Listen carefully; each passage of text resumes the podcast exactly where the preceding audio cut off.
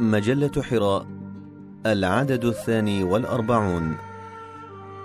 سنواصل الخدمة قدما إكراما لأمتنا وإكراما للإنسانية.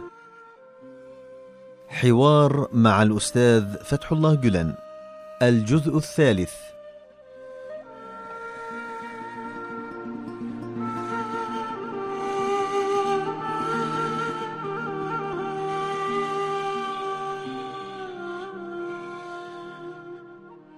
سؤال هل تشعرون بأنكم تعيشون اليوم المآسي نفسها؟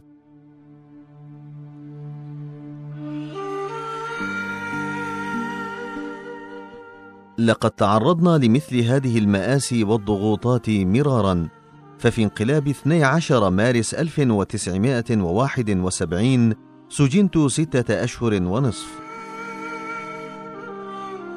وكانت المادة 133 في تلك الأيام تعمل مثل المقصلة فوق رؤوس المسلمين حتى جاء ترغوت أوزال وألغى هذه المادة.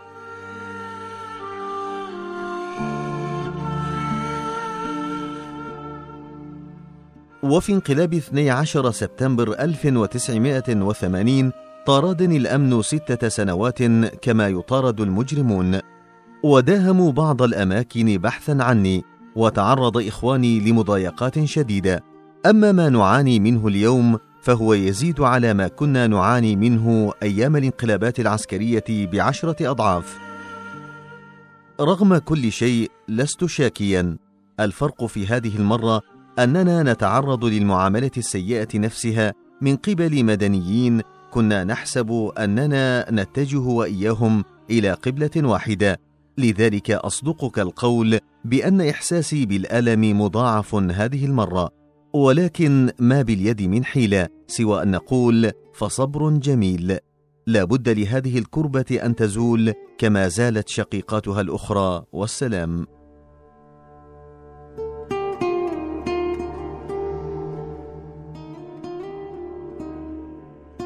سؤال لقد وردت مزاعم في بعض وسائل الإعلام المحسوبة على الحكومة بأن الخدمة هي التي نفذت عمليات الفساد في السابع عشر ديسمبر 2013 كيف تقيمون ذلك؟ إن البعض يصر على اتهام الخدمة على الرغم من أننا نشرنا مرارا العديد من البيانات للتكذيب والتوضيح والتصحيح وكما قلت سابقا فإن بعض النواب العامين وقوات الشرطة المكلفة بتنفيذ القانون قد أدوا المهمة التي يطلبها القانون منهم دون أن يعلموا أن ترصد ومطاردة المجرمين صار يعتبر جريمة، أي إنهم لم يتخيلوا أن أضرارا ستلحق بهم جراء أدائهم وظائفهم. والذي حصل أن الذين أشرفوا على تحقيقات 17 ديسمبر بل الآلاف من الموظفين الذين لم يكن لهم أي صلة بتلك التحقيقات تعرضوا للنفي والتشريد دون مراعاة حقوقهم وحقوق أفراد عائلاتهم أبدا.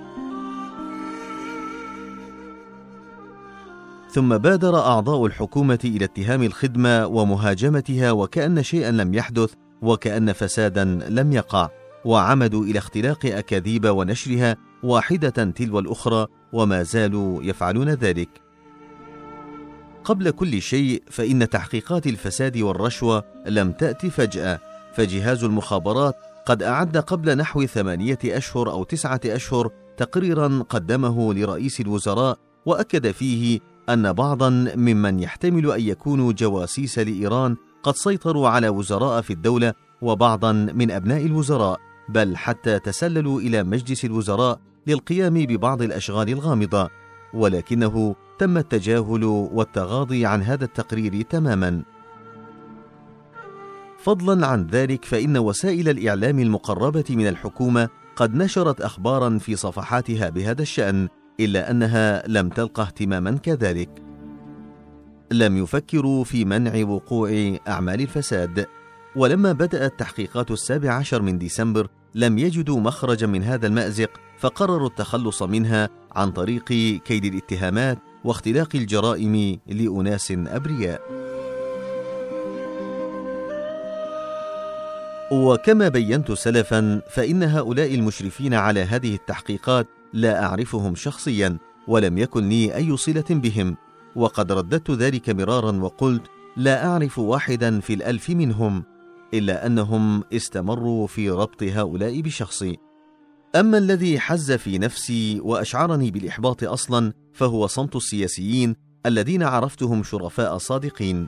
إذ كنت أتوقع من هؤلاء الذين أعرفهم منذ القديم وأعتقد بصلاحهم وعدم مخالفتهم لضمائرهم ألا يبقوا صامتين أمام أعمال الفساد والعلاقات المبنية على الرشوة.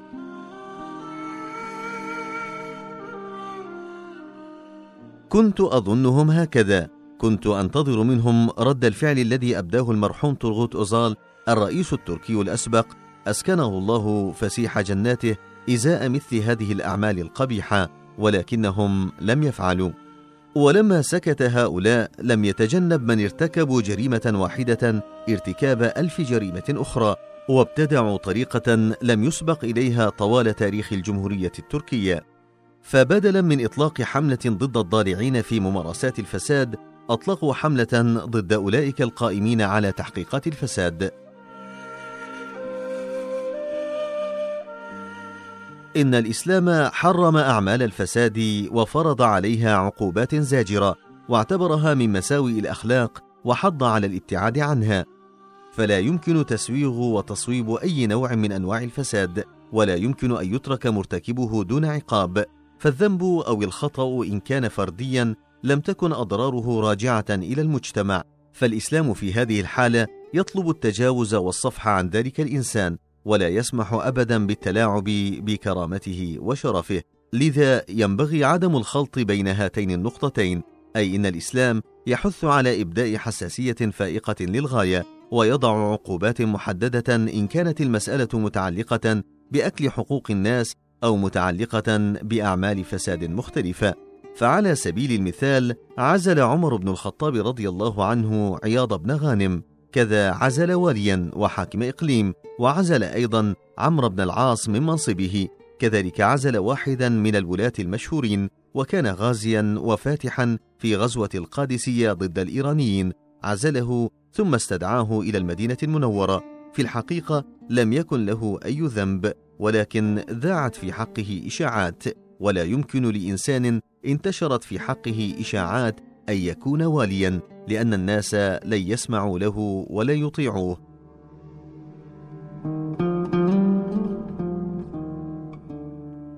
بناء على ذلك فإن كانت هناك رشوة وجرائم ترتكب ومحسوبية وممارسة فساد في المناقصات وأمور أخرى تتعارض مع مصالح الأمة ويتم التستر عليها فإن الله جل وعلا سيحاسب عليها لا محالة.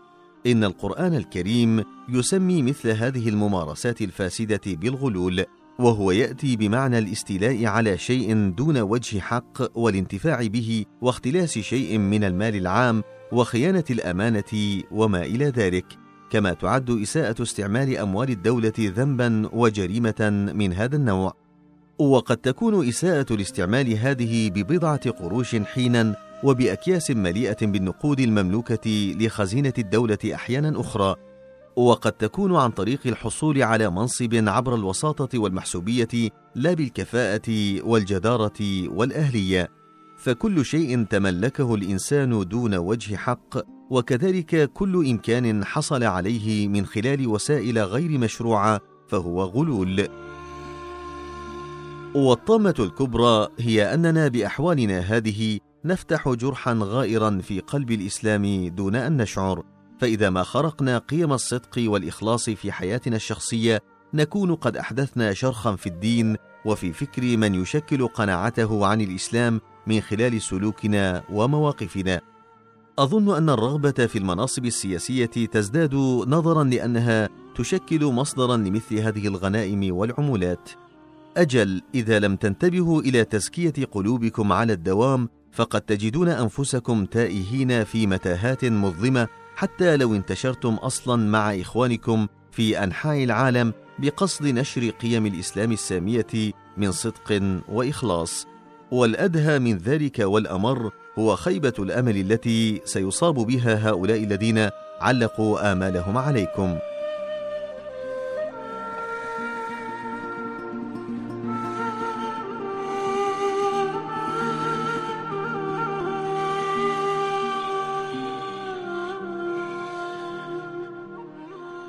سؤال هل يمكن أن نقول بأن ثمة صراعا بين حزب العدالة والتنمية والخدمة؟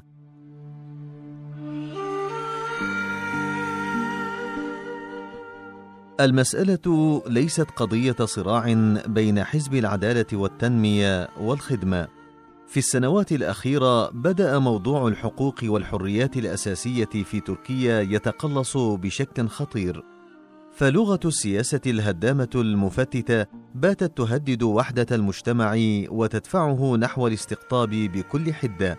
وخلال أحداث جيزي اعترضت على تسمية المتظاهرين بالأوباش وقلت ينبغي ألا يتلفظوا بذلك. ونفس الشيء ينطبق على العلويين أيضا. وهذا طبيعي في ظل عدم السعي إلى إيجاد حلول ديمقراطية تدافع عن حقوقهم الطبيعية. بل وربما عدم الرغبة في إيجاد تلك الحقوق. لقد أيدنا مشروع المسجد وبيت الجمع ولكنه لاقى انتقادات حادة من جهات غير متوقعة. من ناحية أخرى نحن لسنا حزبا سياسيا ولن نكون ابدا. بناء على ذلك فلسنا بصدد منافسة مع أي حزب. ونقف من الجميع على مسافة واحدة. وعلى الرغم من ذلك نتشاطر مع الرأي العام قلقنا وآمالنا فيما يتعلق بمستقبل بلادنا. أعتقد أن هذا أمر طبيعي نمارسه بموجب حقوقنا الطبيعية والديمقراطية. ولذلك أجد غرابة في من ينزعجون من ذلك. فهل صار القول للمسؤولين لدي فكرة كذا تهمة؟ إن الأفراد في الديمقراطيات المتقدمة وكذلك مؤسسات المجتمع المدني التي تتشكل من هؤلاء الأفراد يحق لهم توجيه الانتقادات وإبداء الآراء وتبادلها مع الرأي العام دون أن يسبب ذلك ازعاجا لأي أحد. إضافة إلى أن كل المؤسسات التي أقامها إخواننا تعمل وفق القوانين وهي خاضعة لرقابة الدولة وتفتيشها مما يعني أننا نتحدث عن عمل شفاف بكل معنى الكلمة. مشروع الخدمة عماده التطوع وإن اتهام أناس لم يؤذوا في حياتهم احدا ولو نملة واحدة ويراعون القوانين رعاية كاملة بأنهم منظمة سرية أمر باعث للأسف.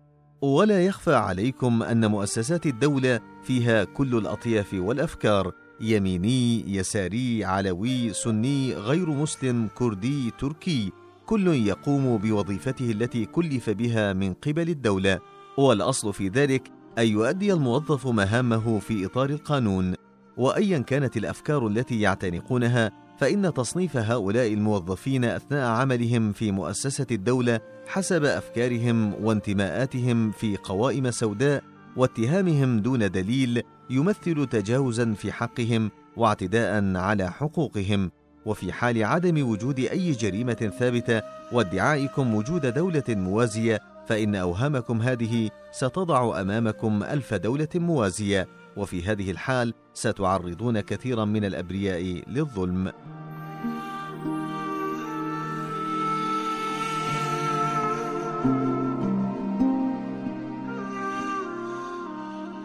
سؤال اتخذت الحكومة التركية قرارا بإغلاق المعاهد التحضيرية للخدمة، فهل تعتقدون أن خطة الإغلاق جديدة أم كان يخطط لها من قبل؟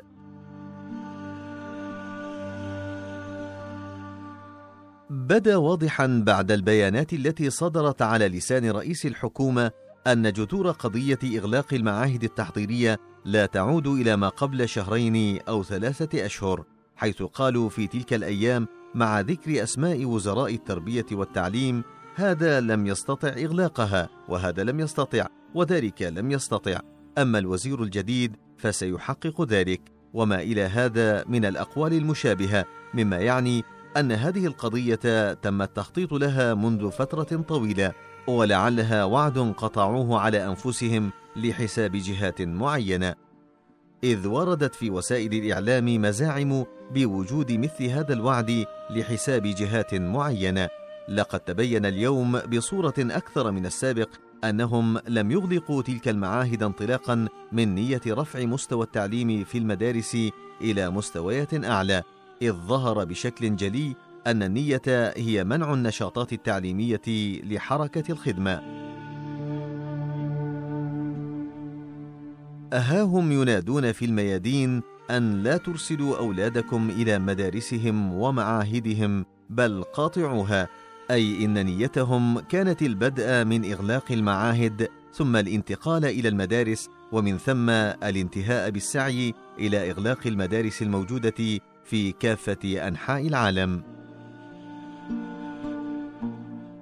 والملاحظات التي أبدتها السيدة نزل لجق في هذا المضمار يبدو أنها تفسير منطقي لهذا الأمر حيث قالت إنه من الممكن أن تكون الحكومة قد اطلعت على التحضيرات الجارية لإجراء تحقيقات الفساد تلك وبحكم مسبق من عندها فكرت بأنه يمكن لحركة الخدمة أن تحول دون ذلك فخططت لوضعها كحائل أمام الأمواج القادمة إليها عبر ابتزازها عن طريق المعاهد التحضيرية وشن حرب نفسية ضدها. ليتهم أعلنوا عن نيتهم هذه وقالوا لا نريد أن تعملوا في مجال المعاهد التحضيرية حتى لا يظلموا المعاهد الأخرى التي لا صلة لها بالخدمة لأن الإنسان يحزن من أجل هؤلاء الناس الذين بنوا تلك المعاهد بعرق جبينهم ومحض أموالهم. وكما تعلمون إن ثلاثة آلاف من تلك المعاهد البالغ مجموع عددها حوالي ثلاثة آلاف وثمانمائة ليس لها أي علاقة مع رؤية الخدمة. ثم إن من الضروري معرفة الأمور التالية. أولا إن المعاهد التحضيرية ظهرت نتيجة للعديد من جوانب القصور في النظام التعليمي التركي. فهي مؤسسات خاصة تدار من قبل أناس ملتزمين بالقانون ومؤسسة طبقا لمبادئ الحريات الخاصة التي كفلها الدستور. ثانيا هذه المعاهد لا تتبع الخدمة بشكل مباشر وإنما تدار عن طريق عدد من شركات القطاع الخاص المملوكة لرجال أعمال يؤمنون بأفكار الخدمة.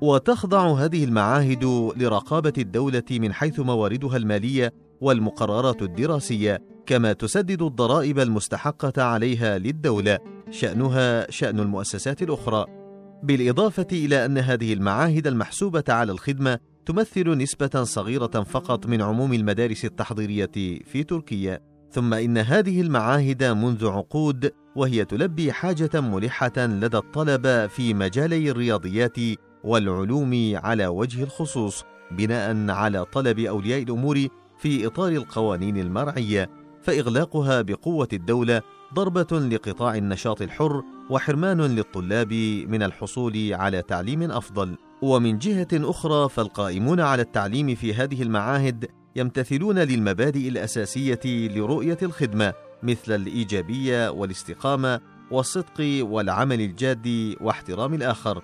الأمر الذي يترك اثرا ايجابيا لدى طلابهم. ومن ثم نستطيع أن نقول إن هذه المعاهد قد نجحت في مكافحة العادات السيئة لدى هؤلاء الطلاب مثل التدخين وإدمان الكحول وحتى تعاطي المخدرات التي تعد من التحديات الكبيرة التي تواجهها المدارس الحكومية في تركيا. فإغلاق هذه المعاهد التي لم تخرق القانون والقيم الأخلاقية يوما ما ولم تخالف مبادئ الديمقراطية والقيم الكونية ودون طلب من الرأي العام أو حتى مناقشة قرار الإغلاق نقاشا مجتمعيا كافيا سيؤدي بالضرورة إلى إهدار كل المكتسبات التي تحققت حتى اليوم.